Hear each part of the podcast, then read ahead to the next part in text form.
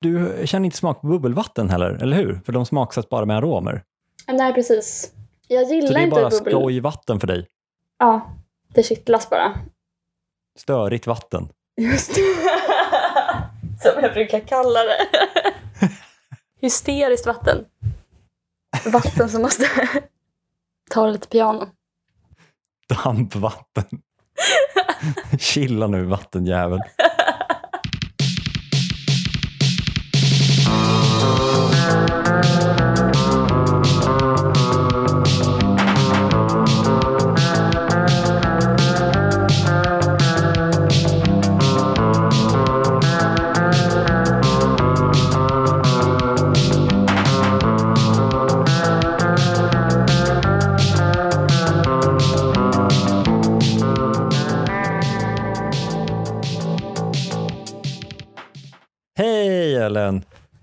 Kära Kim, hej. Välkommen till eh, din podd. Eh, Välkommen till din podd. Tusen saker eh, som produceras av Sally Eriksson där vi eh, drar eh, fyndigheter och putslustigheter från en lista som vi har författat tillsammans i, i tre år. Och eh, pratar om dem helt enkelt. Häng, Häng med. med! Och jävlar, varför är det så mycket böcker hemma hos dig? Eh, nej, men anledningen till att det ser ut så här är att eh, det ska vara filminspelning här imorgon. Jaha, då vill de att det ska, ska känna som att man är hemma hos någon som är vidrig. Nej, vet, vet du vad? Kan du gissa, gissa vad, vad det var för eh, lägenhet de ville ha för den här inspelningen? Ehm, Varför gissar du på vidrig? det bara ligger en massa pretto-böcker framme. Jaha. Inte en enda Läckberg såg jag där. Bara massa Nej. Faust. Precis, det är bara, bara Faust, men 300 x.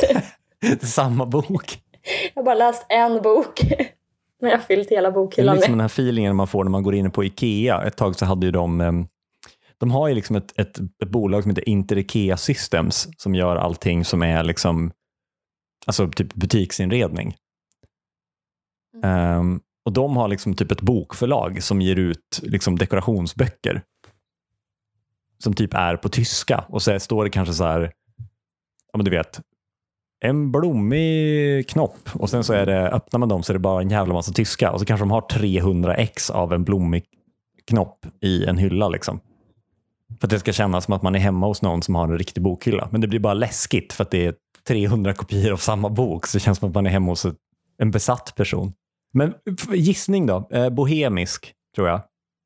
Nej, inte bohemisk. Inte bohemisk. Vad va, vad då, då?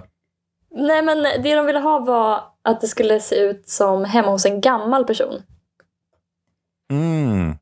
Eh, en, en basic tant med, eh, som har helt vanlig tantinredning. Men så har hon ju då en väldigt stor avantgarde skulptural klocka som är tre meter hög. Men hon har bara, hon har bara ett sånt eh, väldigt iögonenfallande konstverk.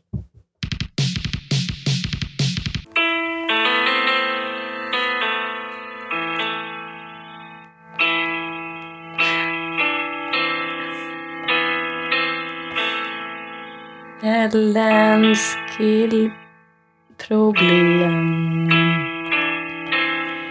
Mm, Ellens killproblem. Jag har ju inga killproblem att tala om. Är det killframgångar du skördar istället? Precis, nu blir det Ellens killskryt. Det, det är som ett riktigt, riktigt tråkigt avsnitt av Singelrådet. Hjälp, min kille är för bra på oralsex. Nu har han lagat mat igen. Han frågar hela tiden om han får följa med när jag ska träffa mina vänner. Hjälp, vi har en jämn spridning mellan hans bekantskapskrets och min bekantskapskrets och sakta men säkert så blir de en bekantskapskrets som alla umgås utan gissel. Vad ska jag göra? Det tog oss bara 30 minuter att boka in en semester. Vi kunde direkt komma överens om att vi båda hade velat se Florens väldigt länge. Det är också bara objektivt sant. Så det, det är liksom inte ett problem någon har, utan det är bara, det är lite som att är föreslå tacos. Men jag tror att det är liksom, alltså så här, att föreslå tacos, Mm, eh, eller hämtmat, Mm. att åka till Florens mm. och att man, ska vi inte stanna kvar i sängen och titta på Nyhetsmorgon så hämtar jag kaffe och kryper vi ner igen. Jag tror att det är liksom, det är de här objektiva Det är nycklarna. Gud, det här är de bästa relationsråden jag någonsin hört. Hösten kryper på. Är det inte dags för dig och mig att dra till ett litet spa? Det behöver inte vara Yasuragi, men ett spa. Jag vill också lägga till dem ett tips som jag redan har gett, men att köpa snittblommor till varandra. Ja, absolut. På vardagar. absolut. absolut. Det funkar alltid. Mm. Det, det, det kunde inte feministerna ta ifrån oss. Nej, precis. Jag vill tipsa om att hålla upp dörren. Hjälp henne att bära kassarna. ja, precis. Vad mer har vi för objektiva relationstips som funkar varje gång? Titta på en Pixar-film. ja, absolut. Eller kanske Wes Anderson. Eller Miyazaki. Nej. Nej, Nej. Pixar. Nej, okej. Det hedrar dig tycker jag att säga som det är. Några andra som säger som det är ju Jensens gymnasium som har förbjudit mjukisbyxor och så kallade becknarväskor för att de uppmuntrar en toxisk maskulinitet och är förknippade med kriminalitet. Är det sådana små väskor? Ja, men det är sådana som du har. Ja. Jag tror att det man förknippar det med primärt är väl alltså drogförsäljning. Mm. Men jag tror att det stora problemet är att vi lyfter inte att det också handlar om drogköp. Mm. Jag tror att Jensen kanske är någonting på spåret med att förbjuda innerstadskids att bära becknarväskor. De kanske bara skulle ta det hela steget och förbjuda liksom sportsockor, mittbena, att ha en trist attityd, tycka om trädgården. Vi kanske kan förbjuda fler attribut. För jag tänker att vi, vi ska ju inte gå efter vi ska inte gå efter de som tvingas till att sälja droger för att liksom skapa ett uppehälle i ett skevt system. Utan vi kanske bara borde kriminalisera att vara så en, en oskön innerstadsperson. Så jag tänkte jag skulle komplettera Jensens lista med andra attribut som man kan förbjuda. ja. Andlighet som växer fram i en, som en reaktion på en upplevd brist hos andlighet i det moderna samhället. Men det förstår jag inte varför det inte är förbjudet för länge sedan. Alltså det har vi ju haft problem med sedan, ja, ja åtminstone 20 års tid. Ännu längre säkert. en eh, upplevelse om att man eh, är född i fel tid, Mm. ett plötsligt poesiintresse.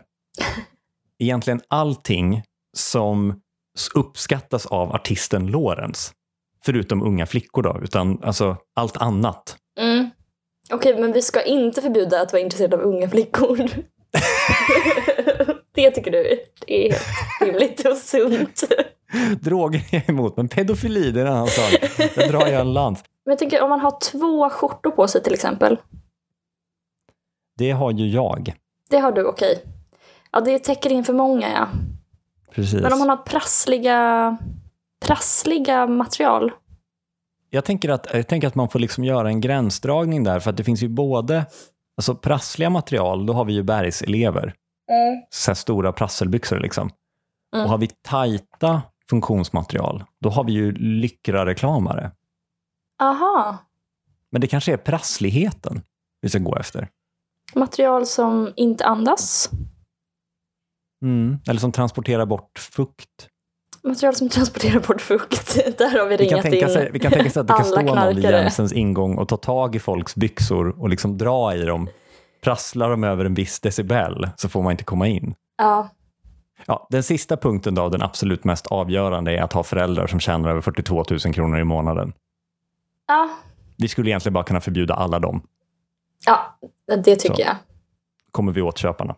Ja, då kommer vi åt många problem, samhällsproblem. vi fick ju kanske pyttelite kritik i början för att det var för kärvänlig stämning. Det efterlystes konflikt. Ja, just En det. kant. Jag tror att första avsnittet börjar väl med att du säger att du har eh, polisanmält Riddarhuset för att jag inte har adlat. Just det, precis. Men, men alltså jag vet inte vad du tycker om det, men jag tycker att det är, eh, om inte roligare så åtminstone lika kul som motsatsen. Att här, ha banter eller ha, liksom mobbas eller prata skit. Jag fattar, alltså på ett sätt så fattar jag att folk pratar skit för det handlar väl om att så här, känna sig utvald kanske av så här, vi är de enda normala typ. Det är väl så här, det grundläggande i att skapa en grupp. Liksom. Men jag kan inte säga att jag blir smickrad av det. Alltså för jag vill inte att du ska umgås med mig för att eh, alla andra är sopor.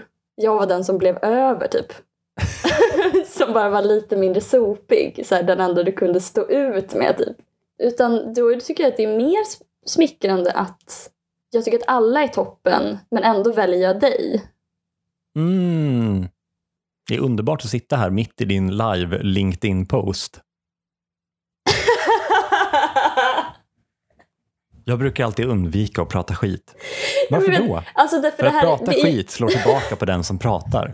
Men att prata gott, det speglar på alla.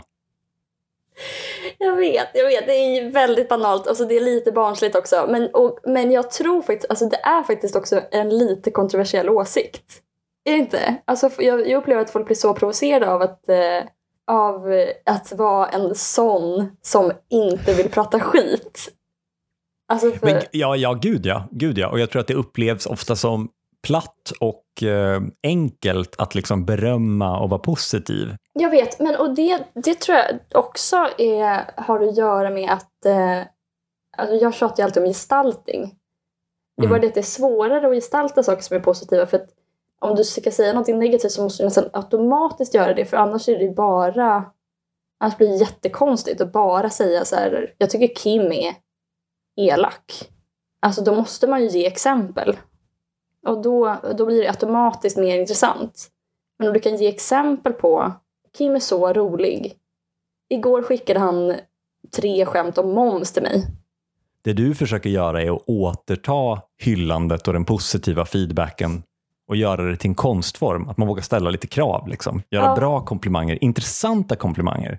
Ja men exakt, lite verkshöjd. Jag visste inte att eh, ordföranden för Sötnosarnas riksförbund var här. Vad kul att du kunde komma. Är det här varför vi alltid har en punkt som heter Ellens killproblem? För bra på att ragga för mitt eget bästa. Nej, men jag, jag tror att du, du är ute på någonting, för det är enkelt att vara eh, kritisk på ett kreativt sätt. Om ehm, folk som bor i snötäta områden har hundra ord för snö, så har vi hundra sätt för att säga att någon är störig. Liksom. Mm. Men vi kanske inte har uppfunnit hundra sätt att säga liksom, att, att någon är bra. Men eh, Aftonbladet håller fanan högt med sin kategori goda nyheter. Jag eh, citerar de tre översta rubrikerna så får vi se om du, hur du känner på, Mm. på liksom, är det bra eller dåligt? Mm. Här bjuder vännerna hemlösa på lunch. Varje lördag packar Amina Mebye och Peter Haglund bilen full av mat för att kunna bjuda Stockholms hemlösa på lunch. Nej men det är väl, alltså det är en jättedålig nyhet. Det finns ett trasproletariat. Tråkigt att det ligger på civilsamhället.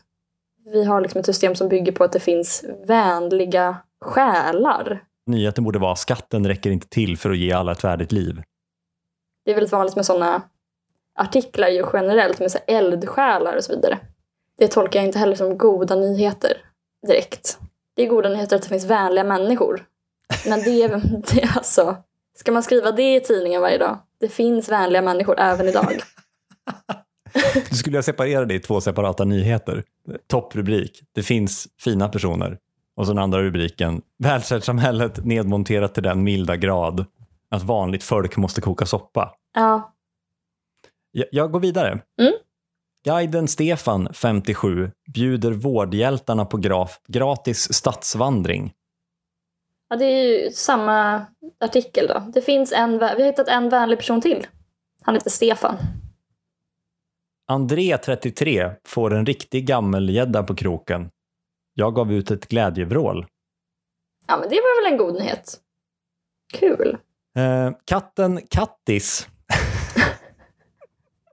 Dålig nyhet att folk har så dålig fantasi. Vad fan.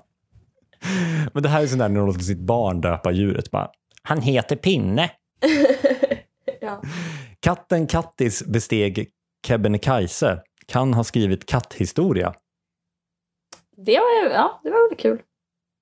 Jag måste bara säga att jag tror inte att, det, att ett barn döper djur till kattis. Barn döper ju djur till så här uh, Diamond. Crystal Heart. Kattis är väldigt så vuxen kultur. Ja, fortsätt. Amerika- amerikanska syd- sydvästra stripper names. Ja. Eller hävdar du att Amy Diamond har har låtit sina fans döpa henne? Nej, jag tror att hon har döpt sig själv, men hon var ju ett barn då. Ja, i och för sig. Om min teori hade stämt så hade hon hetat så Amy Tjej-is. men hon hade inte ens hetat Amy, alltså då hade hon hetat Anna Anna T- Tjej. Danielsson. Eh, och s- sista nyhet då. Eh, Vehid 32 friade till Mirela mitt under klättringen. Men alltså, men förlåt, men det här är ju inte nyheter. En riktigt god nyhet hade ju varit så här, värnskatten återinförd. Punkt 630. Vetenskapifiering av konst slash allt. Uppbygglighet genom naturvetenskap. Eh, och vetenskapens performativitet. Är det här ännu en sån punkt som bara handlar om att du hatar ingenjörer? Jag hatar också naturen, naturvetenskap. Du har ju också skrivit inom parentes, personligen litar jag inte en sekund på naturen. Det låter ju för sig som en tagline en sån ur en postmodern eh, reklamfilm på typ en binda. Just det. Att man ska höja sig över naturens Litar krafter. du inte heller en sekund på naturen, Tena Lady? Vad har vi på vetenskapifieringen av konst, Ellen? Eller vad har du som har dragit det här till bordet? Alltså, nu kommer jag bara oh, som vanligt babbla på om Wittgenstein, vilket är mitt högsta nöje. Vi kan börja så här, att min kompis som jag alltid också babblar, som jag alltid tjatar om, Magnus. Anledningen till att jag berättar det här är bara att jag inte vill ta cred för det, för att det var väldigt så här, eh, snyggt uttryckt av Magnus tyckte jag. För att han uttryckte det som att olika metoder inom vetenskapen har liksom olika passar för olika ändamål eller för, olika, för studiet av olika föremål. Med hjälp av liksom naturvetenskapen så kan du uttrycka väldigt enkla saker. Alltså med hjälp av logik så kan du säga alla människor är dödliga. Sokrates är en människa, alltså är Sokrates dödlig. Mm. Det är så här typiskt en syllogism eller liksom ett klassiskt exempel på en logisk en deduktion. Men och grejen är, och det som Magnus uttryckte då, det är liksom samma sak som Wittgenstein uttrycker. Det vill säga att ju liksom mer komplicerat föremål du försöker beskriva, desto mer komplicerad metod måste du ha. Mm. Så att de allra mest komplicerade företeelserna i världen måste du eh, beskriva hermeneutiskt, eller genom gestaltning, eller genom konst. Förlåt, hermenef... Alltså hermeneutik är den metod som man använder inom humaniora. Mm. Det betyder att man använder texter. Man, det är liksom tolkningsvetenskap. Alltså du kan säga saker som är väldigt enkla och som är sanna liksom, med hjälp av logik eller med matematik, naturvetenskap. Men det är inte så användbar kunskap typ i livet. Eh, och Wittgenstein säger då, han en, det finns ju liksom den tidiga Wittgenstein som försöker lösa logikens problem. Som det var, logiken hade ju en kris, liksom. eller det var väl en kris som började tidigare men som Frege började försöka lösa och sen, sen Russell försökte fortsätta lösa genom att hitta de mest grundläggande axiomen för sanning. Liksom. nu ser du så förvirrad ut. Ja, okej, logiken hade en kris som bestod i... Matematiken hade en kris kan man säga. Jag, jag, tror, jag är inte matematiker, men jag tror, jag tror att krisen bestod i att eh, det gick inte att återföra liksom, vissa väldigt grundläggande matematiska antaganden på någon absolut grundläggande sanning, några absoluta axiom. Liksom. Mm. Utan man bara använde, man, matematiken går att använda liksom, så att det funkar, men man vet inte varför. Och det här försökte Frege lösa genom att introducera så här satslära eller whatever. Och eh, sen så kom Russell, han försökte också liksom bygga på. Tyvärr så upptäckte han en paradox som sabbade allt. Hatar när det händer. ja. Som var, man kan, om man är intresserad Därför det tar så lång tid för på mig att klä på mig på morgnarna. Att Jag upptäcker en paradox. Hur kan jag vara så snygg när jag ser ut som skit? Ja. Och då måste man, då måste man börja om från början. Samla sig och försöka vad återhämta sig i hundra år. Var det här innan man kom på att man sa att man gjorde antaganden?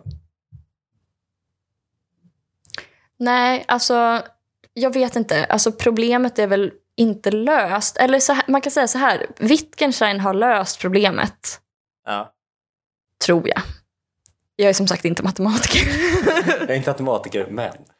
Men, Men, men problemet är att det inte finns någon ultimat sanning. Eller det finns inte tillräckligt mycket san- du kan inte hänvisa någon, det finns liksom ingen ursanning att hänvisa till. ja, precis. Men, men man kan, man kan liksom... Alltså man vill väl gärna tro att det finns det eftersom det går så bra att använda matte.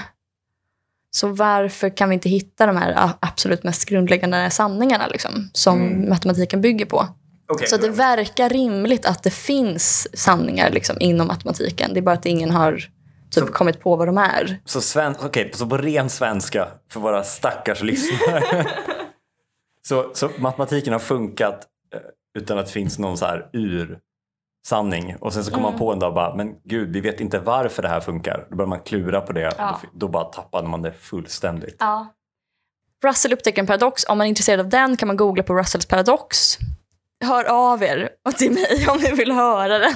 Hålla att uh, teanderellen.gmail.com och ni vill snacka Russells paradox. Och sen så kommer Wittgenstein, den tidige Wittgenstein som skriver logiska traktat eller Traktatus logicus philosophicus. Eller, ja. Då skriver han att eh, alla, alla liksom logiska filosofiska problem bygger på språkliga missförstånd. Så det är bara språket som är inkomplett. Sanningen är inte problemet. Eller liksom, man kan aldrig säga, anklaga verkligheten eller sanningen för att vara felaktig. Utan det betyder bara, det, det, det enda det säger är att du har ofullständiga språkliga medel liksom, för att fånga verkligheten. Eh, och mer eller mindre, är hans sista liksom, mening i den här boken är ju så här, om det man inte kan tala, därom måste man tiga. Och alla missförstånd bygger på nonsens, språkligt nonsens. Det uppstår ur nonsens. Det här, var, det, här inspirerade liksom en hel sk- skola liksom, log, av logisk positivister som ja, ja, verkligen tänkte att vetenskapen är, det finns en sanning och så vidare. Ja. Men sen så ändrar sig Wittgenstein, alltså den sena Wittgenstein som är i filosofiska undersökningar. Och där är, blir han mycket mer, alltså precis det här som då Magnus försöker säga och som jag också nu försöker säga, som är att det relevanta, det väsentliga i en människas liv kan inte förklaras logiskt och det är inte intressant.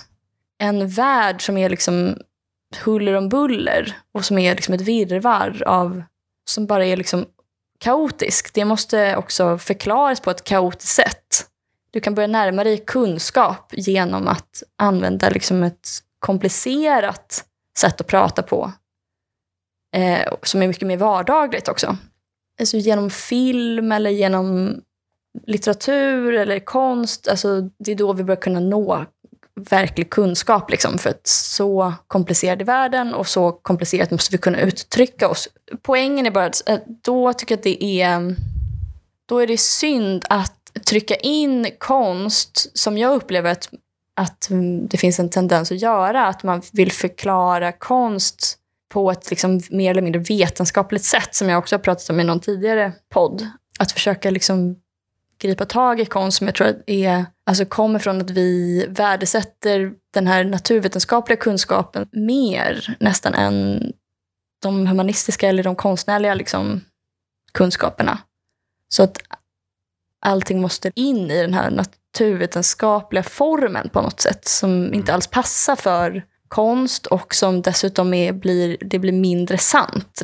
Ja, men det är väl bara det egentligen. Att, Det är väl bara det är väl bara det. I långhet så är det det. Nej, men alltså vetenskaps, vetenskapens performativitet är väl också alltså, alla de här liksom, symbolerna och gesterna som omgärdar vetenskapen som, Mm. är liksom, som gör att så här, nu gör vi vetenskap. Mm. Men Man ska vara i så vissa miljöer, kanske i laboratoriemiljö eller på ett universitet som så här, andas uppbygglighet eller så här, förtroendekapital.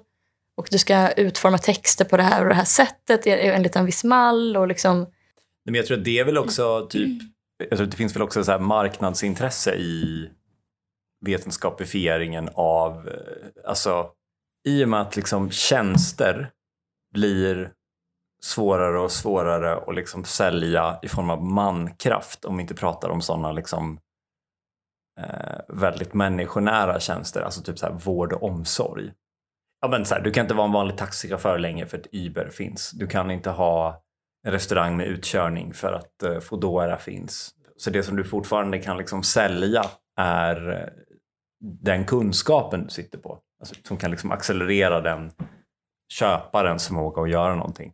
Eh, och då, för att folk ska liksom tro på dig och liksom vilja köpa av dig, så behöver du göra om din kunskap till liksom sanning eller ge den en så air, packa in den, Ja. wrap it in a ribbon liksom. För att använda något konsult.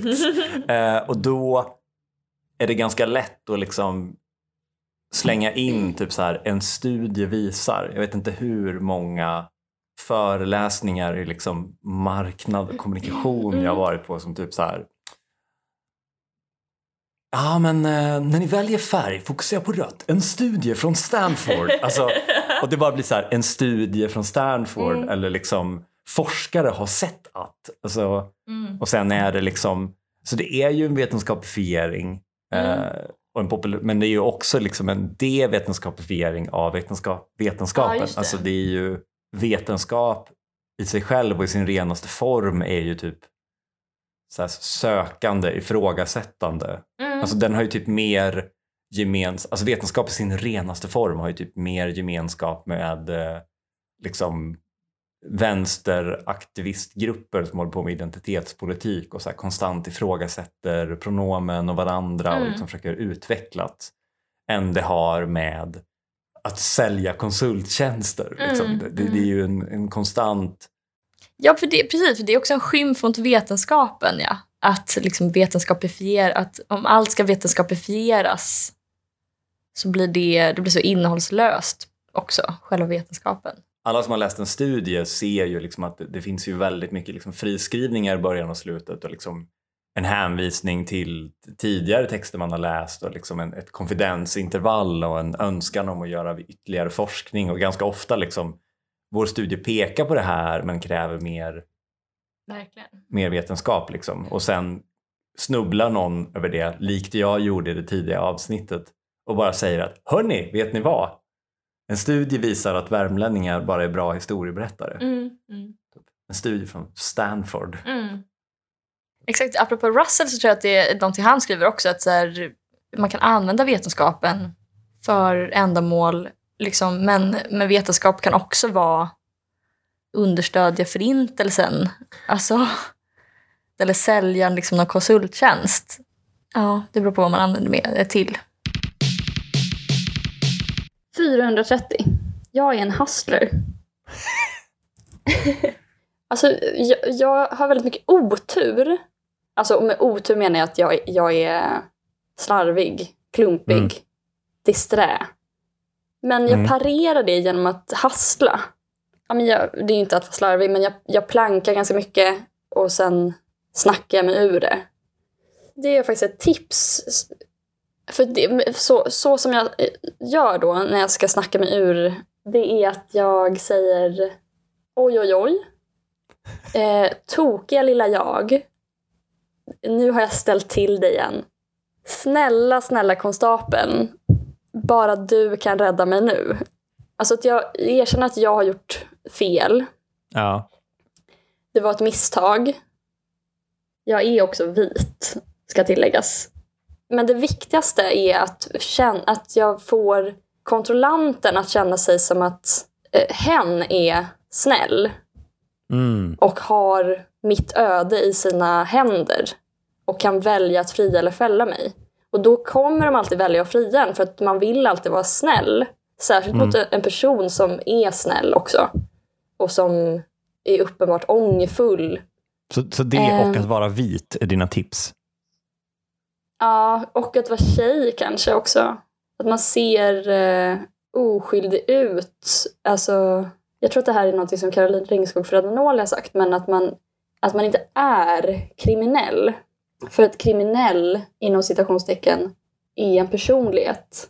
Eh, och den personligheten är inte att vara så oj, oj, oj, hihi, förlåt, kan inte du snälla hjälpa mig? Men jag är ju, alltså jag är ju mycket mer kriminell än liksom Men du, de men du flesta. bryter mot normerna för en kriminell. Exakt, alltså, man kan ju verkligen utnyttja den här eh, blindheten för vad, vad kriminalitet är. Kriminalitet är ju att du begår brott, vilket jag gör. Mm. Men eftersom alla tror att kriminalitet är en personlighet så kan man ju utnyttja det till sin fördel. Det är Mm. mitt tips till alla kriminella där ute, att bara vara så adorkable och jättesnälla.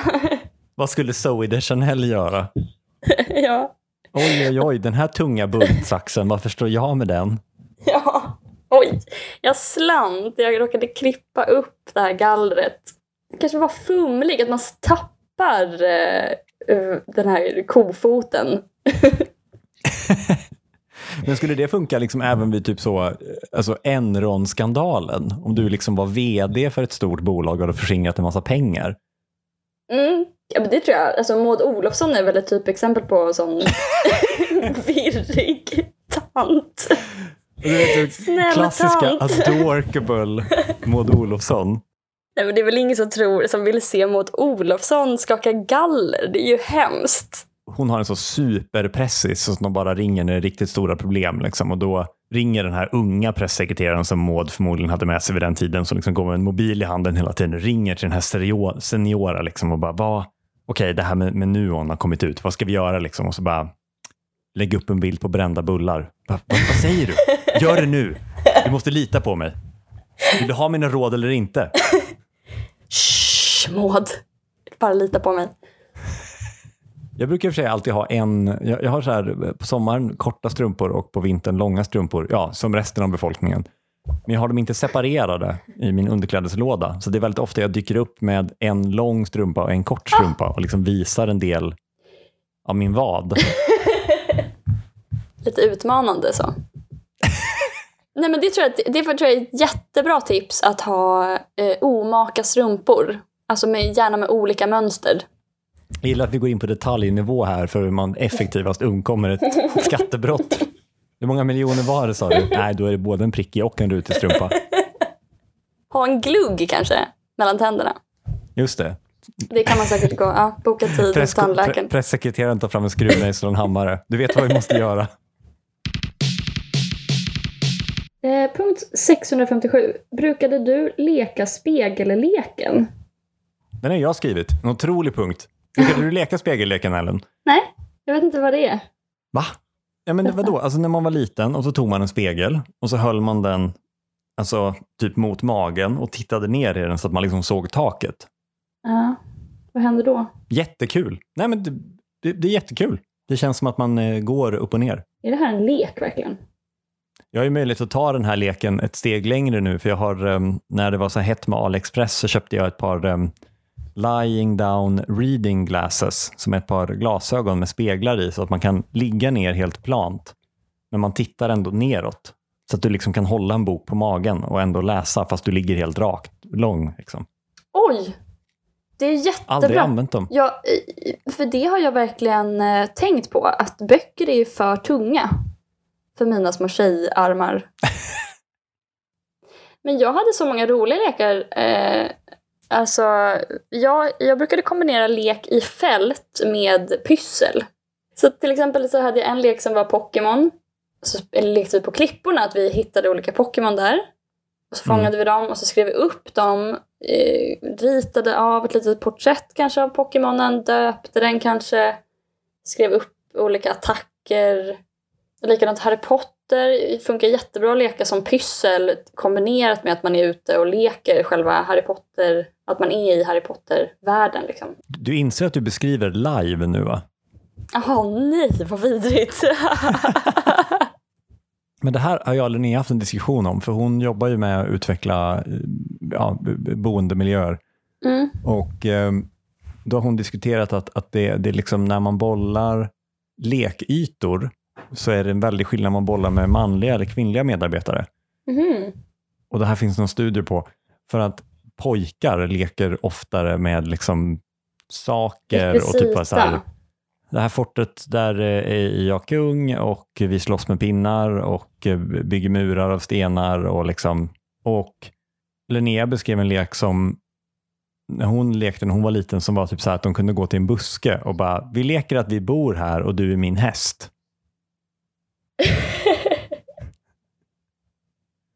Så Exakt. när, när liksom manliga medarbetare är med att ta fram lekmiljöer så blir det mer så här man kan dra en spak här så kommer en hink, man kan fylla med sand och så kan man leka byggarbetsplats typ. Mm. Medan tjejer kanske är lite mer så, här ska det finnas en yta man kan gömma sig. Nej, men vi behöver ju knappt ytor, alltså det är ju bara fantasi. Men jag tycker knappt att det är lekar, alltså att leka med pinnar eller bygga en koja och sådär. Det är inte så mycket lek, alltså vad, för vad är det man leker?